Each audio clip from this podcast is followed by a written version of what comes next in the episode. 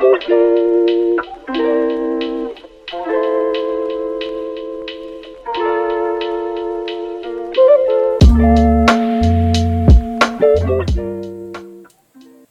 Party rally outside the Royal Courts of Justice for Julian Assange.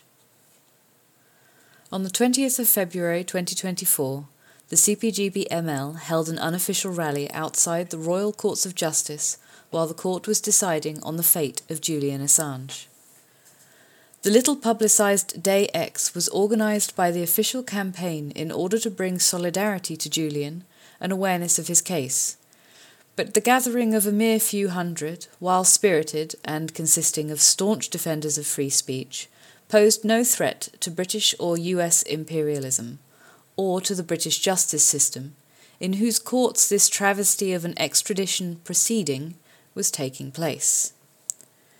Why has the official Julian Assange campaign remained so disconnected from the British masses throughout this crucial case of repression? A totally unlawful and terroristic act of judicial persecution that is being carried out on British soil at the behest of the US government. Where were the trade unions? Where was the anti war movement? Comrades Joti Brar and Steve Sweeney discussed these questions and more in their speeches. Just before the rally began, artist Daniel Fuchs was interviewed by Steve Sweeney. See, the Assange case has exposed the lie and the sham that is Western liberal democracy. Comrade Joti Brar introduces the rally. See, Joti Brar hosts a Free Julian Assange rally outside the Royal Courts of Justice. Comrade Steve Sweeney, who has been reporting from the Donbass for the last two years, spoke about the difference between the treatment of the careerist prostitute corpse and those who try to bring real information to the public. See, Steve Sweeney, Our Government Doesn't Care About Press Freedom. Heiko Khoo, a stalwart of Speaker's Corner, also spoke on the degeneration of Western democracy and the hypocritical criticism by the West of socialist countries on this front. See Heiko Khoo, every accusation of tyranny in the USSR has become reality in the West. Joti followed up with another speech on Day X and the repression of free speech in Britain and the West. See Joti Brar, anti war movement has failed to mobilise for Julian Assange.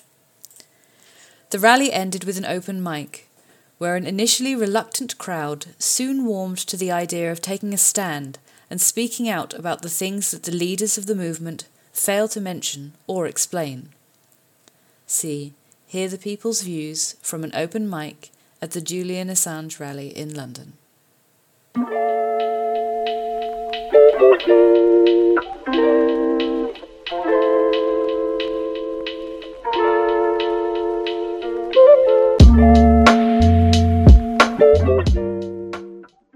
Thanks for listening to Proletarian Radio.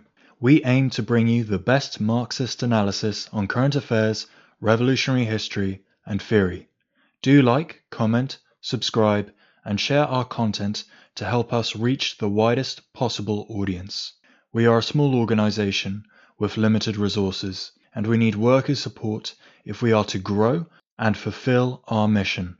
If you are able to make a one off or regular donation, no matter how small, please visit our website at thecommunists.org and register as a supporter.